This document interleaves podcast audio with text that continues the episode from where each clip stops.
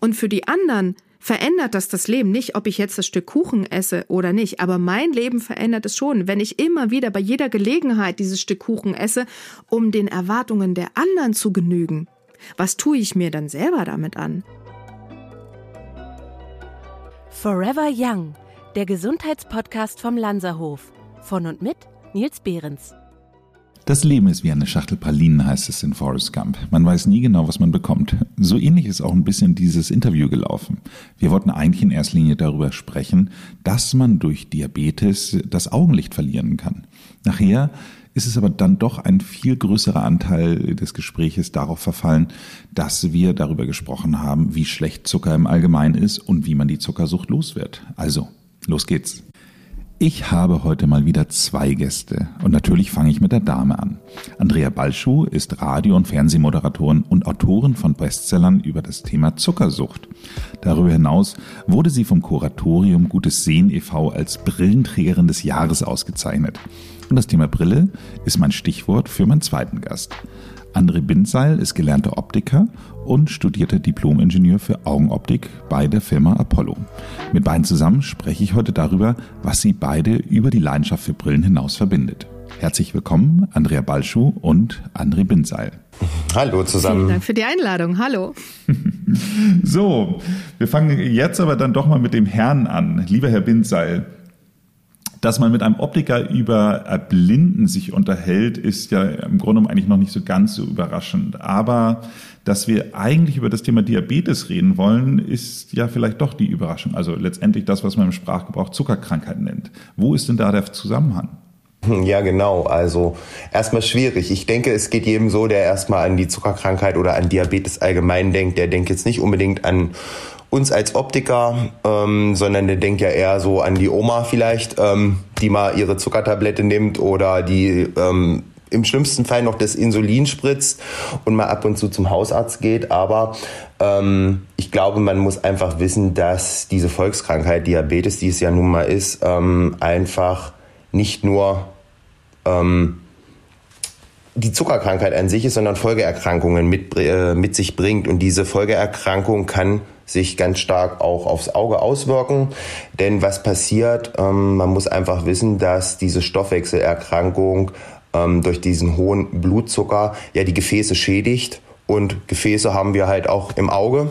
Und unser Auge, die Netzhaut, ähm, hat ganz viele kleine Gefäße und auch diese werden geschädigt und somit kann es im schlimmsten Fall, muss man einfach auch hier an der Stelle sagen, ähm, zur Erblindung führen. Ähm, Nichtsdestotrotz glaube ich auch, ähm, dass äh, nicht nur Erblindung das Thema ist, es gibt auch grauer, grüner Star spielen eine Rolle und daher ähm, muss man einfach wissen, diese Zuckerkrankheit hat leider auch Auswirkungen auf das Auge.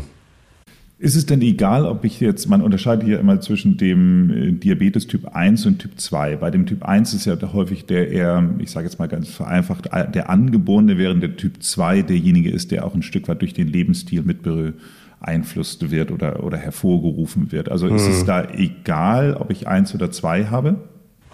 Ja, also grundsätzlich kann man einfach sagen, ähm, Folgeerkrankungen am Auge können sowohl bei Typ 1 auftreten als auch bei Typ 2. Ähm, tendenziell ist bei Typ 1 das mehr verbreitet. Ähm, nichtsdestotrotz ist bei Typ 2 halt der Nachteil, hm, dass wenn es soweit ist, die Augen oder der, der Patient der Diabetiker halt einfach zu spät zum Augenarzt geht und dann tatsächlich das schon fortgeschritten ist im Auge.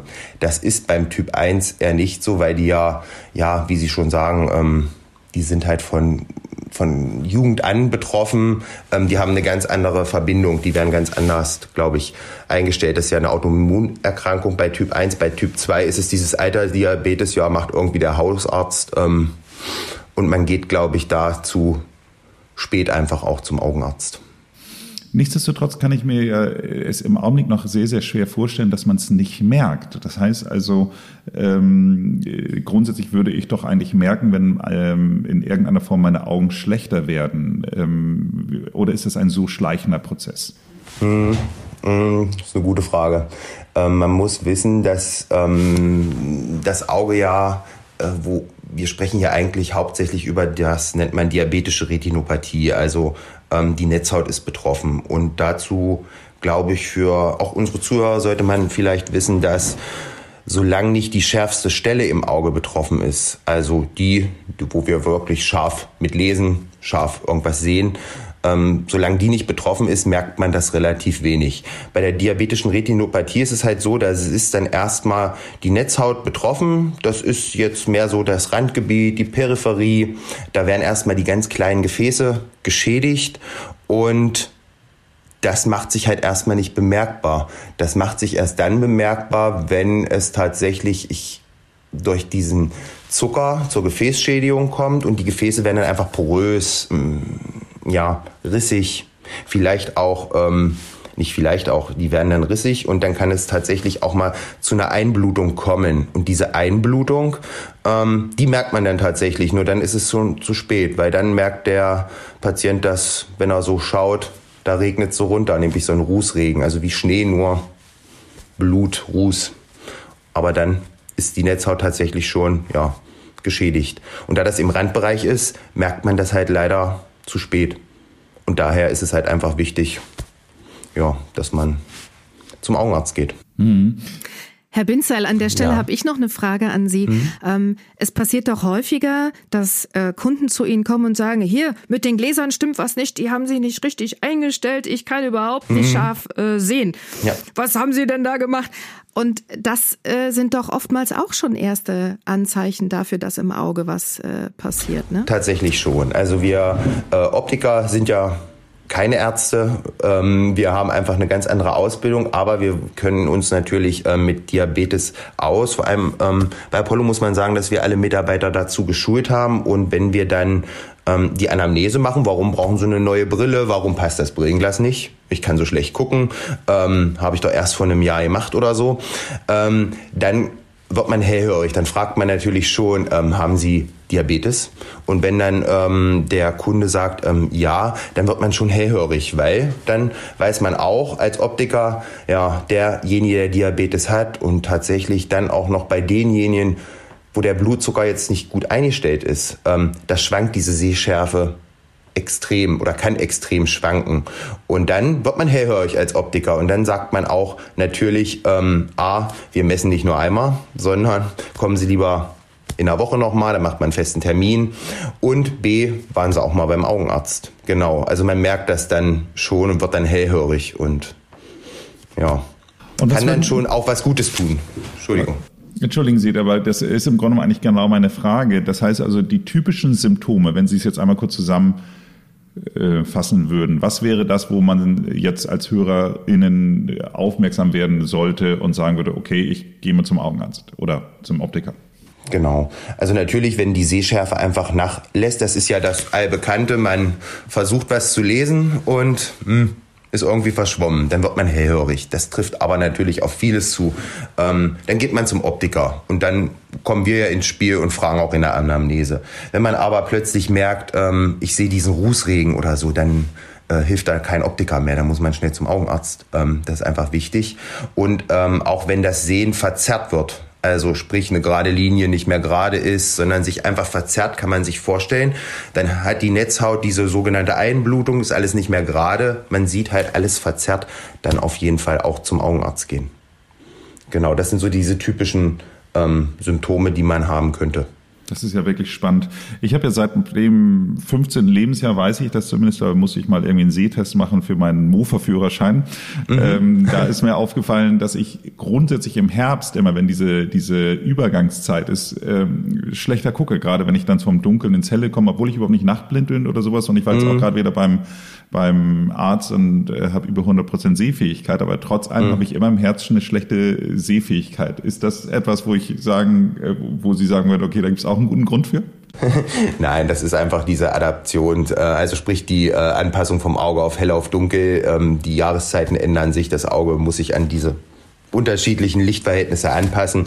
Äh, das ist jetzt erstmal nichts Bedenkliches. Ich glaube aber, was man einfach sagen muss, ähm, und das ist, glaube ich, auch ganz wichtig für unsere Zuhörer, ähm, gerade weil man ja nichts merkt, muss man einfach auch regelmäßig sich ja, untersuchen lassen oder auch mal zum Augenarzt gehen. Und ähm, wenn man dann sowas wie sie hat, dann kann aber trotzdem auch mal ein Besuch bei uns beim Optiker nicht schaden. Ähm, der wird dann auch schauen, wie ist ihre Sehschärfe, können sie gut gucken und auch das sind ja gute Anzeichen, wenn alles okay ist. Ich glaube, ich wollte eher mal zu Ihnen kommen wegen der Blaufilterbrille, weil so viel Zeit, wie ich in der letzten Zeit seit Corona ähm, vor dem Bildschirm verbringe, habe ich das Gefühl, dass äh, ich da mal einen Schutz brauche. Aber kommen wir mal zu den Diabetikern zurück. Ähm, äh, wenn ich jetzt schon weiß, dass ich Diabetes habe, egal ob Typ 1 oder Typ 2, was würden mhm. Sie sagen, in welcher Regelmäßigkeit sollte man denn seine Augen überprüfen lassen vom Augenarzt oder Optiker? Genau, also äh, ein Regel bei Diabetikern, also wirklich diejenigen, ähm, die auch wissen, sie haben Diabetes, da ist es wichtig, dass die einmal im Jahr tatsächlich zum Augenarzt gehen. Und zwar regelmäßig, um einfach auch Langzeitschäden oder auch, ähm, was wir hier besprochen haben mit der Netzhaut, dass man das einfach ja, rechtzeitig erkennt. Ähm, ebenso wichtig, einfach weil ja die Sehschärfe mal schwanken kann beim Diabetiker, auch einmal im Jahr zu uns zu kommen, einen Sehtest zu machen, um eine aktuelle Brille zu haben. Das ist einfach wichtig. Man muss aber auch an der Stelle sagen, ähm, dass der Optiker natürlich kein Augenarzt ist. Also hier auf jeden Fall einmal jährlich zum Augenarzt. Das ist wichtig. Und ich glaube, das ist am wenigsten bekannt bei den meisten. Liebe Frau Balschuh, Sie sind ja quasi das Gesicht der Kooperation zwischen der Deutschen Diabeteshilfe und Apollo. Und äh, wir haben ja im Vorgespräch darüber gesprochen, dass Sie eigentlich mal ganz kurz davor waren, selbst zuckerkrank zu werden. Und das war Ihnen auch in keiner Weise bewusst. Also äh, können Sie vielleicht nochmal unseren HörerInnen erzählen, was da genau passiert ist? Ja, ich habe genau wie viele andere gedacht, ja, Diabetes Typ 2, das kriegen doch nur die alten Leute oder sehr, sehr übergewichtige Menschen. Aber ich war ja Anfang 40 und normalgewichtig. Also ich hatte das überhaupt nicht auf dem Schirm. Und dann war ich bei einer ganz normalen Jahresuntersuchung bei meinem Hausarzt. Ich lasse einmal im Jahr mich komplett von oben bis unten durchchecken und der hat durch Zufall meine Leber mit dem Ultraschallgerät angesehen. Und dann sagte der auf einmal zu mir, Frau Baljo, Sie haben eine Fettleber. Ich so, was? Wollen Sie mich verarschen? Ich sage, ich trinke doch kaum Alkohol, ich kann keine Fettleber haben. Sagt er, nee, das ist eine nicht alkoholische Fettleber. Das kommt von zu viel Zucker. Und das habe ich bis zu dem Zeitpunkt, ich war wie gesagt Anfang 40, nicht gewusst, nicht für möglich gehalten, weil in meinen Augen, wie gesagt, ich war relativ normalgewichtig, minimales Übergewicht. Ich habe halt jeden Tag so meine Schokolade gegessen, aber es war in meinen Augen nicht zu viel, bis ich die Diagnose vom Arzt hatte. Und so eine Fettleber tut ja auch nicht weh. So, und dann hat er mir natürlich auch äh, Blut abgenommen und hat mir auch gesagt, hm, da sehen wir dann auch noch mal, dass es doch zu viel Zucker ist, den Sie zu sich nehmen, weil Ihre Blutwerte sind echt nicht optimal. Sie sollten mal auf Zucker verzichten. Und ich bin aus allen Wolken gefallen, weil ich das für mich nicht für möglich gehalten habe. Und ich weiß, viele halten das nicht für möglich. Es gibt ja auch leider immer mehr Kinder und Jugendliche, bei denen solche Werte schon festgestellt werden, weil sie einfach zu viel Zucker zu sich nehmen. Nicht nur in Form von Süßigkeiten, sondern auch den versteckten Zucker, äh, vor allem in Fertigprodukten. Und dann habe ich angefangen, mich damit zu beschäftigen und habe vor sechs Jahren angefangen, auf Zucker zu verzichten was jetzt inzwischen zur Selbstverständlichkeit geworden ist. Und ich habe wieder eine wunderschöne Leber. Sie ist gerade äh, vor drei Wochen erst wieder angesehen worden. Da ist sind nur noch zwei, drei Sprenklerpunkte. Und sagte der Arzt, schauen Sie mal, hier vor sechs Jahren war das hier noch alles weiß und jetzt ist sie wieder richtig schön dunkel im Ultraschall alles bestens. Also so eine Leber kann sich auch wieder regenerieren und auch die Blutwerte sind jetzt im normalen Bereich. Und er hat mir damals gesagt, weil ich sagte, ey, ich kann nicht auf Zucker verzichten, es geht nicht, kann ich einfach nicht. Ich sagte, wenn Sie das nicht können und wenn Sie nicht Ihren Zuckerkonsum reduzieren, Sie müssen ja nicht verzichten, aber reduzieren Sie Ihren Zuckerkonsum, dann steuern Sie massiv auf einen Typ-2-Diabetes zu, weil Sie haben schon erste Anzeichen von Insulinresistenz. Das heißt, dass die Zellen nicht mehr auf das Insulin reagieren, was ja ausgeschüttet wird, sobald wir Zucker zu uns nehmen, was von der Bauchspeicheldrüse ausgeschüttet wird. Ja, und da sind meine Alarmglocken doch mal richtig angegangen und das war dann Motivation genug zu sagen, ich gehe das jetzt mal an mit dem Zucker.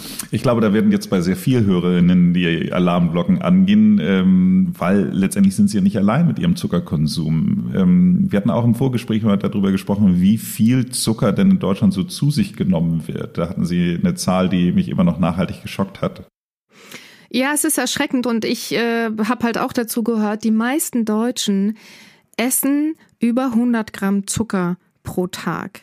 Und das ist viermal so viel, wie es von der Weltgesundheitsorganisation empfohlen wird. Es heißt nicht, dass wir gar keinen Zucker zu uns nehmen sollen, ja. Äh, unser Körper kann mit einer bestimmten Menge von Zucker auch gut umgehen. Und die Weltgesundheitsorganisation sagt, maximal 25 Gramm Zucker am Tag sind okay, kann der Körper gut verarbeiten. Aber alles, was darüber hinausgeht, kann sich, wenn es über einen langen Zeitraum passiert, äh, sehr, sehr negativ äh, auswirken. Wie gesagt, es kann zum Typ 2 Diabetes kommen und dann können Menschen nicht nur erblinden daran, sondern es kann halt auf die Leber gehen. Es wird eine Leberzirrhose draus. Es geht auf das Herz-Kreislauf-System. Die Gefahr, an Herzinfarkt und Schlaganfall zu erkranken, ist um ein Vielfaches höher, wenn das mit den Blutzuckerwerten nicht äh, irgendwann wieder runtergefahren wird. Und das haben halt viele nicht auf dem Schirm. Es gibt in Deutschland über sieben Millionen Menschen mit Diabetes. Und der größte Teil davon sind Typ-2-Diabetiker. Und es gibt zwei Millionen Menschen, die nicht wissen, dass sie es haben. Und die eben nicht zum Augenarzt gehen, die nicht zum Optiker gehen und die kein Bewusstsein dafür haben, weil es ja nicht wehtut. Und dann, wenn erste Anzeichen da sind, dann ist es oftmals schon sehr weit vorangeschritten. Man kann aber ein Typ-2-Diabetes quasi stoppen. Also man kann äh, davon nicht geheilt werden, wenn man es einmal hat, hat man's, aber man kann es zumindest aufhalten, dass es weitergeht und man kann durch Umstellung der Ernährung einfach nur durch Zuckerreduzierung, ja, und auch durch mehr Bewegung im Alltag ähm, dazu kommen, dass man auch auf Medikamente wieder verzichten kann. Also dass man bis ins hohe Alter trotzdem gesund weiterleben kann. Es ist äh, für mich auch wirklich immer wieder so eine Geschichte. Wir hatten das schon sehr häufig, dieses Thema Zucker dass äh, der Verzicht ist natürlich schon wirklich das, ähm, wie Sie auch sagen, weil wahrscheinlich äh, gibt es für viele Menschen, die dann sofort sagen, ja, aber das kommt für mich nicht in Frage, weil ich will ja trotzdem noch mein Eis essen und meinen Kuchen und mein keine Ahnung was. Aber Sie haben es ja geschafft. Also äh, wie sieht denn, ist Ihr Leben jetzt trostlos? nee, ganz im Gegenteil. Ich habe so viel mehr an Lebensqualität dazu gewonnen, seit ich auf Zucker verzichte. Das kann sich keiner vorstellen. Und ich konnte es mir ja vor sechs Jahren auch nicht vorstellen. Ich habe gedacht, ein Leben ohne Zucker ist völlig unmöglich. Aber klar, damals hatte ich Heißhungerattacken, weil ich eben noch Zucker gegessen habe. Weil sobald der Blutzuckerspiegel ja wieder abfällt, nachdem wir Zucker zu uns genommen haben, steigt er sehr schnell an, schreit der Körper danach. Ich habe es versucht mit weniger Zucker. Manche Menschen können das. Hut ab vor allen, die das können, ihren Zuckerkonsum einfach nur zu reduzieren. Ich habe es versucht, ich konnte es nicht. Ich konnte nicht nur ein kleines Stück Schokolade essen, weil das eine kleine Stück schadet nicht. Aber wenn wir jeden Tag eine Tafel essen, schadet das schon. So, ich musste aber immer die Tafel essen. Und deshalb war für mich der Weg zu sagen, ich mache jetzt 90 Tage lang eine Challenge. Ich verzichte 90 Tage lang komplett auf jeden Zucker, um einfach auch ein Gefühl dafür zu bekommen, wo ist denn Zucker überall drin. Ich habe dann angefangen, mich mit den Lebensmitteln auseinanderzusetzen und habe meinen Körper beobachtet, was passiert denn überhaupt durch den Zuckerverzicht. Und habe nicht gesagt, nie wieder im Leben Zucker, sondern ich habe mir erlaubt, in Ausnahmefällen, wenn es ein ganz besonderes Dessert ist, durchaus auch eine kleine Menge zu genießen. Ich habe aber äh, Süßigkeiten nie genossen. Ich habe die gegessen wie Brot, ja. Ich habe das alles runtergeschlungen so. Und in diesen 90 Tagen ist aber was mit mir passiert. Ich hatte sechs Jahre lang massivste Blähungen. Ich war beim Gastroenterologen. Ich habe eine Magenspiegelung bekommen. Der hat mit mir Tests noch und nöcher gemacht, worauf ich vielleicht ähm, empfindlich reagiere. Milch, Gluten, bla. Nichts dergleichen. Er hat nichts rausgefunden. Ein paar Wochen nachdem ich auf Zucker verzichtet habe, hatte ich plötzlich keine Blähungen mehr, kein Blähbauch mehr und die Zuschauer haben auch nicht mehr gefragt, ob ich bald wieder ein Kind kriege. Mhm. Ich habe viel besser geschlafen. Meine Haut ist viel besser geworden. Ich habe weniger Pickel bekommen. Und was für mich aber der größte Gewinn war, ich habe keine Heißhungerattacken mehr. Das heißt, mir reichen drei Mahlzeiten am Tag jetzt völlig aus. Ich habe zwischendurch nicht dieses, ich muss was essen, ich muss was essen sondern ich komme mit drei Mahlzeiten ganz entspannt durch den Tag. Ich kann meinem Kind beim Eisessen zusehen. Ich mache mir auch selber Eis aus gefrorenen Früchten und Quark einfach im Mixer. Ist in zwei Minuten fertig. Und das hat mich sehr erleichtert, weil ich jetzt nicht mehr das Gefühl habe, ich bin Sklavin meiner Gelüste. Ich war ja wie ferngesteuert. Ich habe das mit dem Essen auch nicht kontrollieren können. Und insofern ähm, habe ich jetzt für mich beschlossen, ich kann auch Brot ohne Zucker kaufen.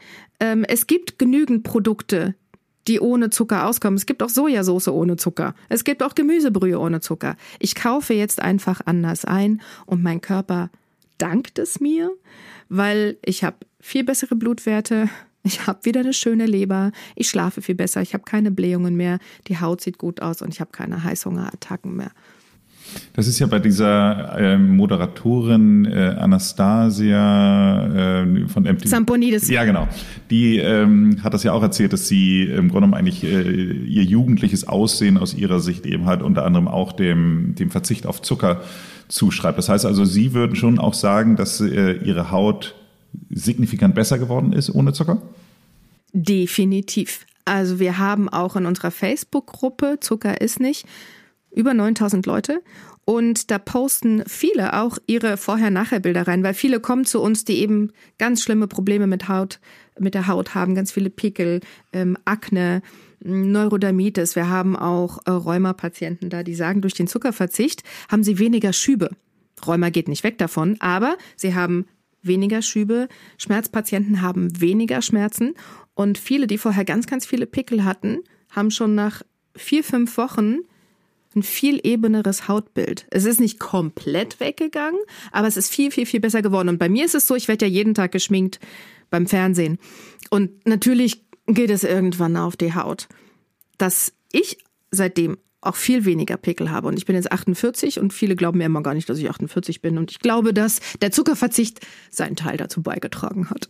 Herr Binzer, Sie hatten gerade äh, äh, was versucht zu sagen. Ja, genau. Ich, ich habe mir gerade die Frage so gestellt, ähm, ob es denn schwer gefallen ist, ähm, diese Umstellung von ja so von 100% Zucker auf eher gar kein Zucker mehr oder war das nur ein Zeitraum? Ging das schnell vorbei?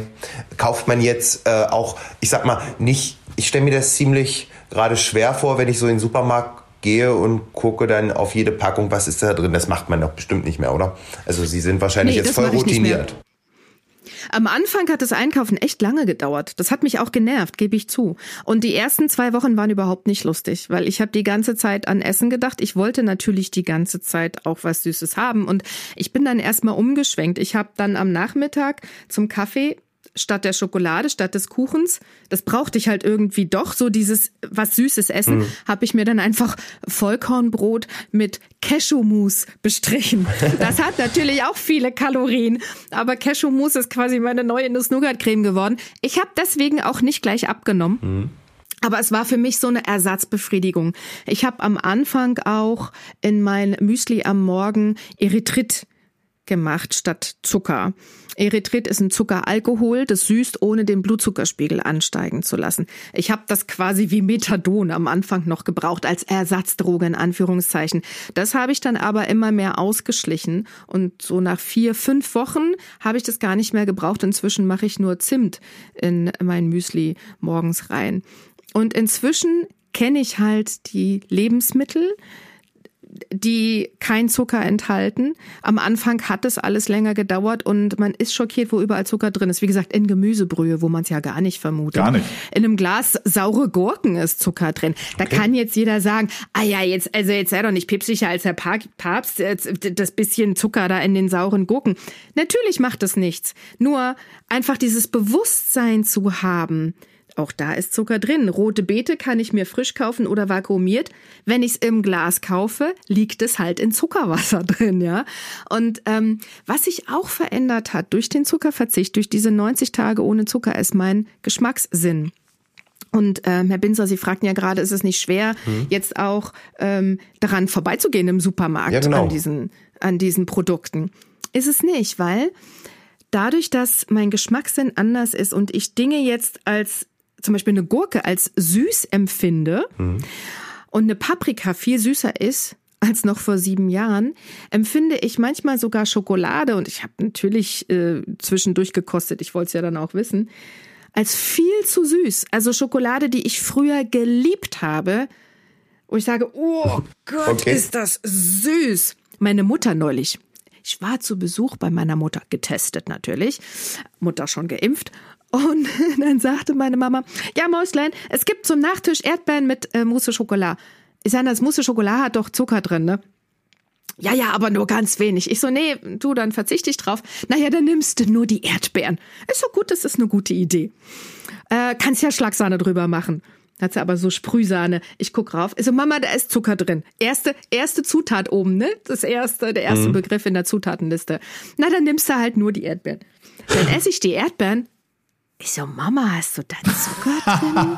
Genau. Ja, aber nur ganz wenig, weil die schmecken ja sonst nach nichts. Aber das kenne ich auch, das hat meine Oma auch immer gemacht. Erdbeeren noch extra zuckern, genau. Und aber es nur ganz mhm. wenig. Ja klar, aber dieses ganz wenig, weißt du, wie schnell man auf 25 Gramm Zucker am Tag kommt? Das geht echt fix. Und das habe ich früher nicht geschmeckt. Früher wären das halt für mich so, ja, Erdbeeren halt, ne? Und so schmecke ich den Zucker aber mhm. sofort raus. Okay. Und es ist spannend. Und nee, also so eine, so eine Kinderschokolade oder Milchschnitte, was mich früher gereizt hat, reizt mich heute einfach überhaupt nicht mehr. Was ich mir aber erlaube, wenn man mal wieder essen gehen darf und ähm, ein tolles Menü bestellt und dann wirklich ein vorzügliches Dessert dort hat, also wenn es was ganz Besonderes ist, dann gönne ich mir das und erlaube mir das und genieße das. Oh, ohne Ende. Und lasse das aber die Ausnahme bleiben, weil wenn ich das nur einmal mache, passiert jetzt nichts. Da bin ich nicht sofort wieder voll drauf mhm. und will sofort wieder mehr hinterher haben. Bei einem Mal passiert nichts. Auch beim zweiten Mal passiert noch nichts. Das Problem ist nur, weil beim ersten, zweiten und vielleicht auch beim dritten Mal nichts passiert, denken viele, ach, ist ja gar nicht so schlimm. Und dann werden die Abstände zwischen den Ausnahmen immer kleiner und plötzlich, ohne dass man es merkt, ist man wieder in diesen alten Gewohnheiten drin und isst jeden Tag was Süßes. Und da gilt es aufzupassen, dass es einfach die Ausnahme bleibt. Und dann kann man natürlich auch ab und zu wieder was Süßes essen. Äh, das erlaube ich mir schon.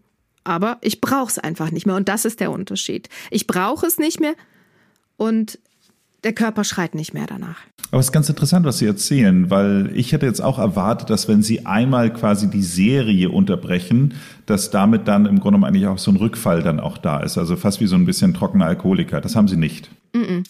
Habe ich schon mehrfach ausprobiert, habe ich nicht. Das war meine aller, allergrößte Angst. Ich hatte dann nur, ich habe aufpassen müssen im ersten Jahr zum Beispiel und deswegen kann ich äh, sagen, wie schnell es passiert, dass man wieder rückfällig wird, ist, weil es eben nicht passiert ist, dass ich dann die Abstände zwischen den Ausnahmen habe kleiner werden lassen. Weil, machen wir uns nichts vor, natürlich ist es was, oh, so, so ein Stück Schokolade im Mund ist schon, mm, ja, das ist schon ein Genuss. Es ist ja nicht so, dass ich es eklig finde, aber ich weiß heute, was mit meinem Körper passiert, wenn ich zu viel davon esse, deshalb mache ich es nicht. Und da bin ich schnell wieder in meine alten Strukturen verfallen und bin auch nach dem ersten Jahr wieder rückfällig geworden. Und ich mache das jetzt jedes Jahr. Wir machen das halt mit dieser riesengroßen Facebook-Gruppe mit 9000 Leuten, immer ab 1.1. für 90 Tage alle gemeinsam. Und dadurch hat sich so eine, so eine Routine äh, entwickelt, dass, und ich habe ja ein ganz neues Bewusstsein dafür bekommen, dass mir das heute einfach nicht mehr passieren kann. Ich esse meine Schokolade, aber nicht mehr jeden Tag. Ich habe trotzdem noch mal zwei Fragen dazu. Für mich ist ja im Grunde eigentlich auch noch immer so dieses ganze gesellschaftliche. Das heißt also, das, was Sie mit Ihrer Mutter machen, ist natürlich eine Sache so. Aber wenn Sie jetzt äh, bewusst, ich sage jetzt mal einfach zum Thema Kaffee und Kuchen eingeladen sind, oder aber zweite Frage, äh, wie ist es denn auch so diese Momente, die man ja auch ein Stück weit damit unterstreicht, äh, wie jetzt eben halt äh, hier in Hamburg an der Alster zu sitzen und dann äh, am, äh, auf Wasser zu schauen und dabei ein Eis zu essen. Also das sind so für mich so zwei Punkte, wo ich denken würde, ähm, ist das nicht komisch, wenn das alle, man geht zusammen spazieren, alle holen sich ein Eis und man selbst sagt, nee, für mich nicht, dann ist man so das, der, das personifizierte schlechte Gewissen so ein bisschen. Oder eben halt, wenn, wenn zum Geburtstag man eingeladen ist und alle schneiden den Kuchen an und man sagt dann, nein, für mich nicht. Also das, diesen Punkt, der wird mich nochmal interessieren.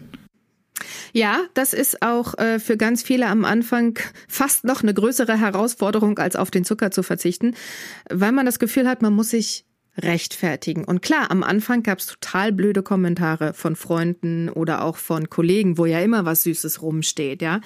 Und die meinten, oder ich moderiere auch eine Sendung, in der wird gebacken. Und da muss der Moderator immer kosten.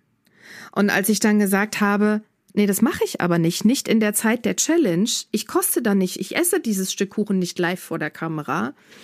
Fanden sie es natürlich schon komisch, aber das musst du doch machen. Du musst doch dem Zuschauer äh, sagen, wie es schmeckt. Ich so, nein, das muss ich nicht. Also da, man steht immer in so einer Erwartungshaltung und muss sich irgendwie verteidigen, was denken die anderen. Aber letzten Endes ist mir das egal, was die anderen über mich denken, weil ich treffe für mich meine Entscheidungen und für die anderen verändert das das Leben nicht, ob ich jetzt das Stück Kuchen esse oder nicht. Aber mein Leben verändert es schon, wenn ich immer wieder bei jeder Gelegenheit dieses Stück Kuchen esse, um den Erwartungen der anderen zu genügen.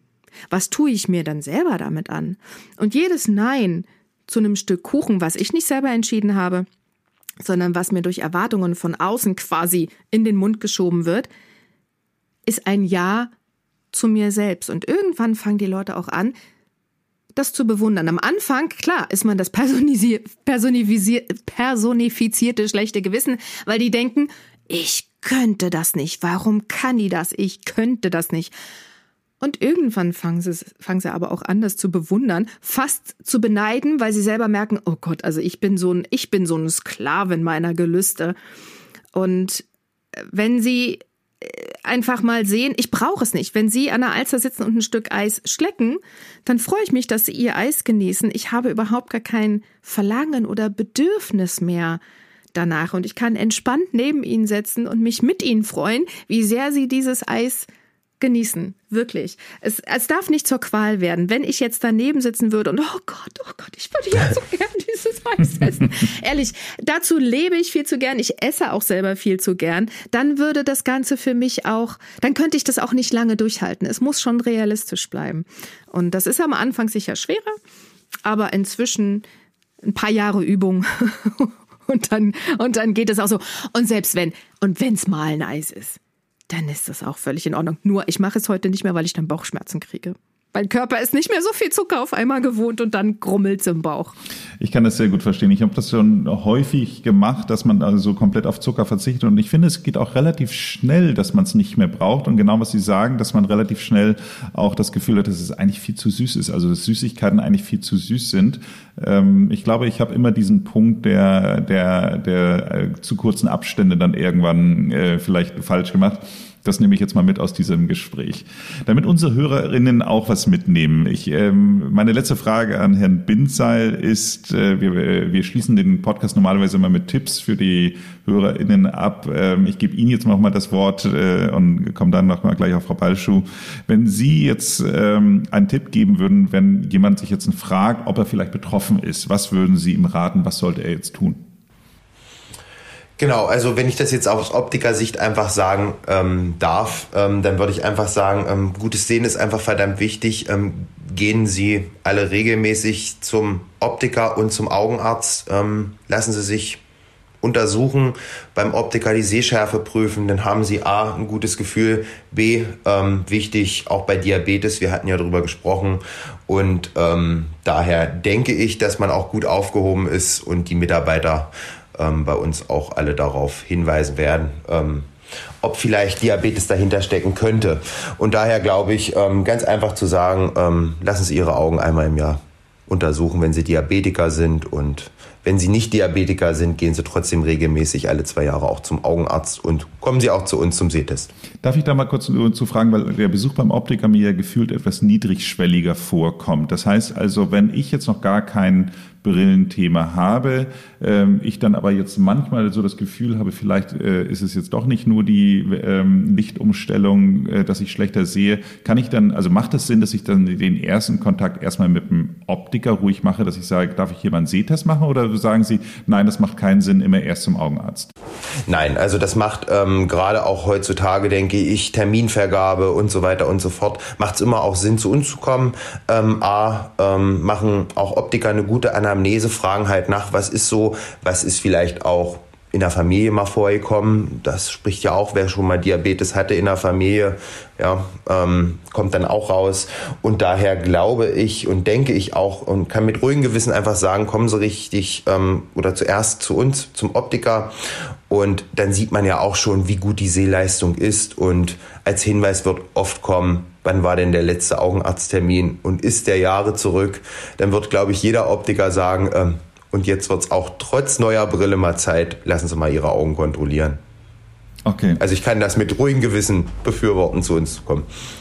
Frau Balschuh, an Sie geht natürlich die ganz andere Frage. Ich glaube, jetzt wollen alle HörerInnen gerne wissen, wie sie auch in ein zuckerfreies Leben äh, starten können, weil ich glaube, es gibt wahrscheinlich niemanden, der sagt, nein, also äh, wenn ich die Chance hätte, ich könnte auf Zucker verzichten, dann würde ich das nicht wollen. Ich glaube, das wollen alle. Also, was wäre sozusagen Ihr Tipp äh, für jemand, der jetzt sagt, gut für mich, zuckerfreies Leben, ich bin bereit, wie geht's los?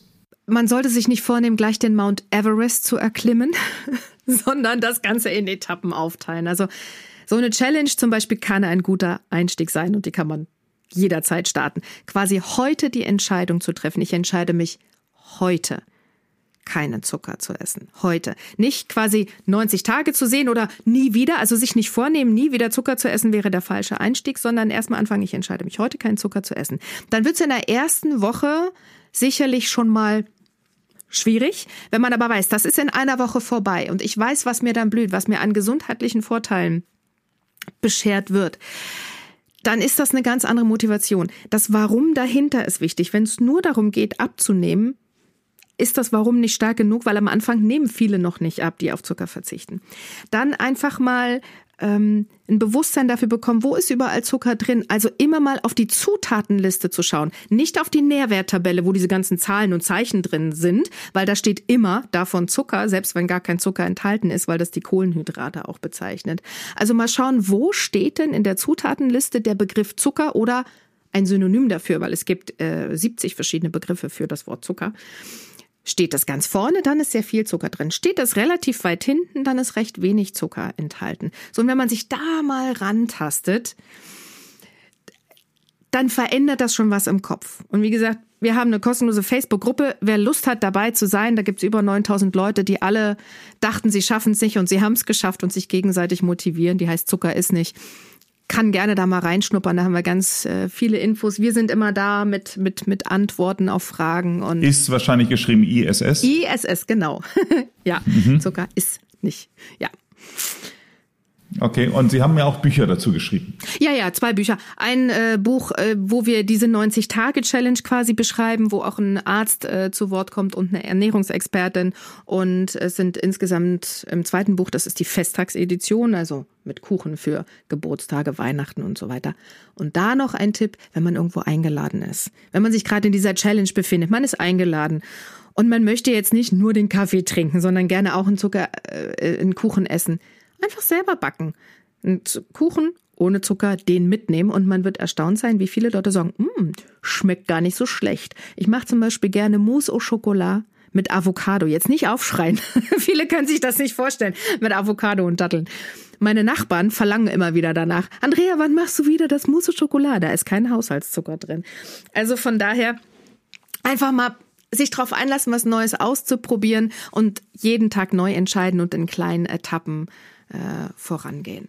Und ich bin selber auch ähm, begeistert davon. Ich war ja ein paar Mal auch schon bei Apollo, weil ich selber kurzsichtig bin. Inzwischen brauche ich auch eine Gleitsichtbrille. Und es liegen auch überall Flyer aus mit Infos, äh, weil manche sind ja auch zu schüchtern zu fragen oder drüber zu reden. Einfach mal nach den Flyern fragen, die werden einem dann in die Hand gedrückt, dann kann man sich in Ruhe belesen, auch nochmal auf der Internetseite von Apollo nachlesen. Da ist dann auch so ein Selbsttest dass man mal selber schauen kann, wie hoch ist denn überhaupt mein Risiko? Und äh, das äh, setzt bei vielen schon einiges in Gang und in Bewegung und schafft ein neues Bewusstsein. Genau. Und ich glaube auch, ähm, das, was Sie gesagt haben, einfach mal versuchen mit Zucker. Man kommt sich ja hier fast schon ertappt vor, weil ich auch gern mal Süßigkeiten esse. Ich werde mich auch mal drauf einlassen oder wenigstens mal einen Tag vielleicht heute mal keinen Zucker zu essen. Ich glaube, es ist ja. eine, eine, gute Erfahrung mal.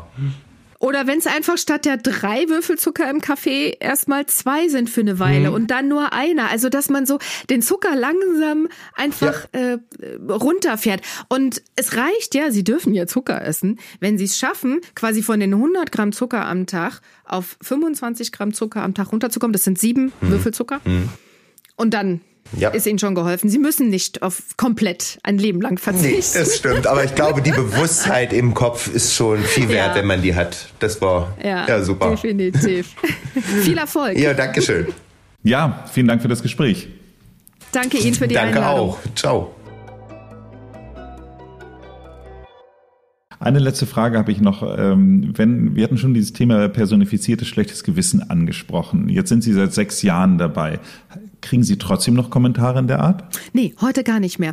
Weil die Leute dachten, glaube ich, vor sechs Jahren, ah ja, das ist jetzt hier so ein Modeding, ne? Da ist sie jetzt mal so aufgesprungen auf den Zug und hielten das auch für völlig übertrieben, was ich da mache. Und haben dann aber nach einem halben Jahr auch gesehen, was sich bei mir verändert hat. Das haben die ja vorher alle nicht für möglich gehalten. Und dann schlug diese, dieses ja so ein bisschen belächelnde, ach Gottchen, äh, um in, in Bewunderung. Und inzwischen, heute ist es abgesehen von meiner Mutter, selbstverständlich, dass die Leute mir jetzt gar keine Schokolade mehr anbieten. Ähm, und äh, sogar ganz, ganz viele ermutigt worden sind, es einfach mal selber auszuprobieren und dann selber ihre Erfahrung machen. Und das macht mich so glücklich, einfach zu sehen, weil wir haben ja auch viele Diabetiker Typ 1 und Typ 2 Diabetiker in der Gruppe, die dadurch ihren Langzeitblutzuckerwert massiv senken konnten. Teilweise lag der bei 8, 9, was ja wirklich schon gefährlich ist. Und die sind jetzt ähm, dadurch durch den Zuckerverzicht runtergekommen auf 6 und teilweise auch unter 6 und leben ein wirklich richtig tolles Leben mitten im Typ 2 Diabetes. Und das macht mich einfach glücklich zu sehen, oh, ich konnte durch meinen eigenen Zuckerverzicht ganz viele Menschen inspirieren. Und ihnen dazu verhelfen, ein, ein, ein schöneres Leben zu leben, weil sie weniger Schmerzen haben, weil sie, weil sie leistungsfähiger geworden sind und weil sie eben nicht, ne, auf eine Erblindung zurennen oder äh, Herzinfarkt oder Schlaganfall, weil sie dieses Risiko massiv senken konnten. Hat Ihnen diese Folge gefallen? Dann empfehle ich Ihnen auch die Folge Nummer 55. Hier sprechen wir ausschließlich über das Thema Zuckersucht. Abonnieren Sie diesen Podcast, damit Sie keine Folge verpassen. Ansonsten machen Sie es gut und bleiben Sie gesund.